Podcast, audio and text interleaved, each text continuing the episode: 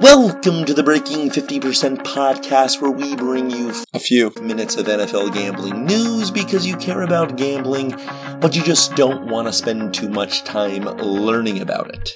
Trash cover of the week. Vikings plus three and a half over the Cowboys. There have been a number of rule changes in the last few years to try to make the game safer, and since half the people on the field are trying to tackle the other half, it seems natural that those rule changes would, by and large, negatively affect the half that's trying to do the tackling. This has made it increasingly difficult to play defenses.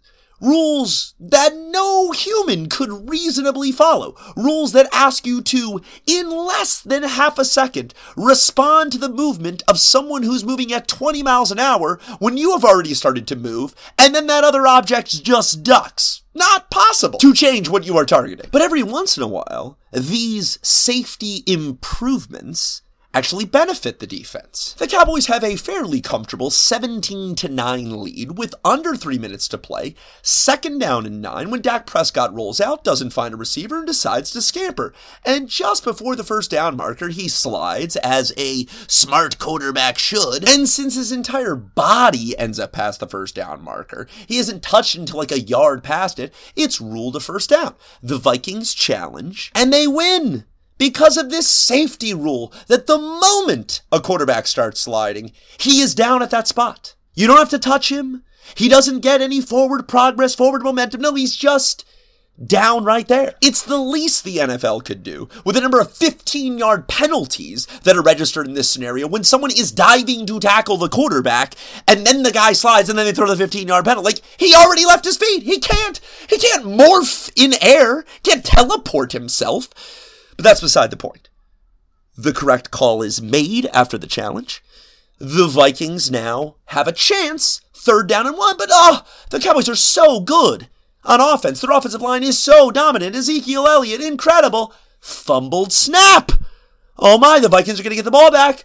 But again, they're still down 17 9. They still have an offense that has been awful the entire game and really has been awful for several weeks. And then, thanks to multiple athletic plays by Sam Bradford, and this absolutely factors into the tra- trash cover element of this.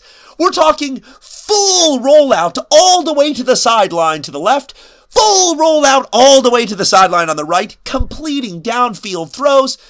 The Vikings score the touchdown. They don't get the two point conversion, which would have been a nice way for the, the pump fake trash cover where it goes into overtime and the Cowboys win by six. But no, conversion fails. Vikings lose, but they get the cover the trash cover. Least favorite comment of the week. I don't think there's any way he's contemplating retirement. There's been a recent backlash against elitism, which on its face doesn't make any sense to me. Where would you, when would you not want elites, elitism? Oh, I'm building this nuclear reactor.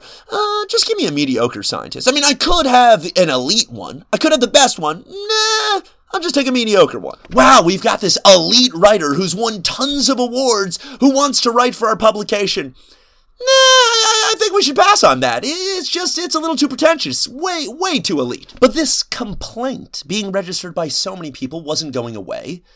So perhaps I was missing the point. Perhaps there was something more to it. And then I saw the reaction to Earl Thomas, and at least a part of the cries against elitism made a lot of sense to me. So Earl Thomas is an all pro safety for the Seattle Seahawks. He injured himself in such a serious way on Sunday that he will be placed on the IR and he'll miss the rest of the season. And following the game, he tweeted out that a lot, uh, we'll quote this, a lot is running through my mind, including retirement. Thanks for all the prayers. This is not taken out of context. This is not some behind the scenes interview, some anonymous source. This is him directly communicating to the world what he is feeling in this very moment. But a large body of journalists, including the most popular sports radio morning program, Mike and Mike, Nah, he's lying. He's just caught up in the moment. There's no way he actually feels that. Which, first off,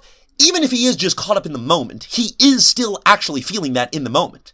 But going to a more general thing where we're not getting into a semantic argument, who are you to declare that this person's feelings aren't real? Yeah, we've had athletes in the past who said they're going to retire and then they don't. And yeah, the irrationality of the moment has in various ways probably plagued all of us, where we've done something stupid, done something emotional that we regret, that we wish we could take back, that we didn't really mean, even though we did mean it in that moment. That's beside the point. This is elitism gone bad. This is someone telling you, oh, I'm doing this because of my religion. I'm doing this because my dad told me to do this. I'm doing this because I don't have any money. I'm doing this because I want to impress that girl. And you saying, nah, uh, you're telling me this, but I don't actually believe you. I think I know better what is actually motivating you than you do. I think I know better than what would truly be good for you than you do.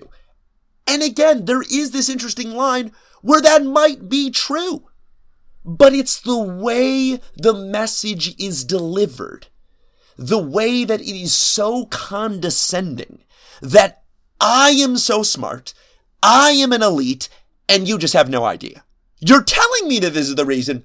I don't believe it. Some of this, at least a small part of it, comes from an inability to empathize. So we have ex athletes judging a current athlete, it's natural, especially when you are failing miserably to empathize, that you expect someone else's thoughts, motivations, goals to mimic what your thoughts, motivations, and goals were, and you let that sense override the facts that are being presented. Earl Thomas telling you he's contemplating retirement Instead of listening to that, you listen to your inner monologue. Man, if I was that good at football and I could make that much money and it's the sport that I love, and yeah, I mean, it would be disappointing if I got injured, but there's no way I would consider retirement. So he can't possibly be considering retirement. It's really hard to put yourself in someone else's shoes. Something that makes it just a tad bit easier is at least giving just a tad bit of credibility, tad bit of legitimacy to what the person is actually saying. Reminder of the week. NFL contracts are different. When Kevin Love signs a deal worth more than $100 million, you can be pretty sure that he will be paid more than $100 million. The same is true for a baseball player like Albert Pujols. The contract he signs is pretty much what he can expect to receive. Those contracts are guaranteed. In the NFL, however, the same is not true. Colin Kaepernick signs a six year, $114 million deal, and the Niners have so many ways to make sure he does not actually make $114 million. In fact, some of those ways have already happened. He had four years left on his contract. He's now renegotiated where he only has two years left on that contract. He will almost certainly not be paid more than $100 million from the 49ers. Through examples like this one and countless others in a similar vein, we have learned that the number of years and dollars that appear in headlines about player contracts are not certainties, that they are in fact quite malleable. This is a reminder that the same is true for NFL coach contracts. Jeff Fisher was in the final year of his contract entering this season, and due in part to this lame duck status during this interesting transitional time where you're moving a team to another city, the organization decided to give him a two year contract extension, perhaps as early as before the season. It is genuinely weird that it took this much time for this information to come out. But that weirdness should not overshadow the reality that this is an NFL contract. This is not guaranteed. Yes, there are two more years. He could be the coach for two more years. But there is a team out. There are clauses that have been inserted whereby Jeff Fisher does not have to coach for two more years. That much is obvious. We know that you could fire a coach or fire a player. Uh, but he also doesn't have to be paid for those two extra years in entirety. By all means, you can think it's crazy that the Rams extended Jeff Fisher. This is simply a reminder that two years isn't really two years.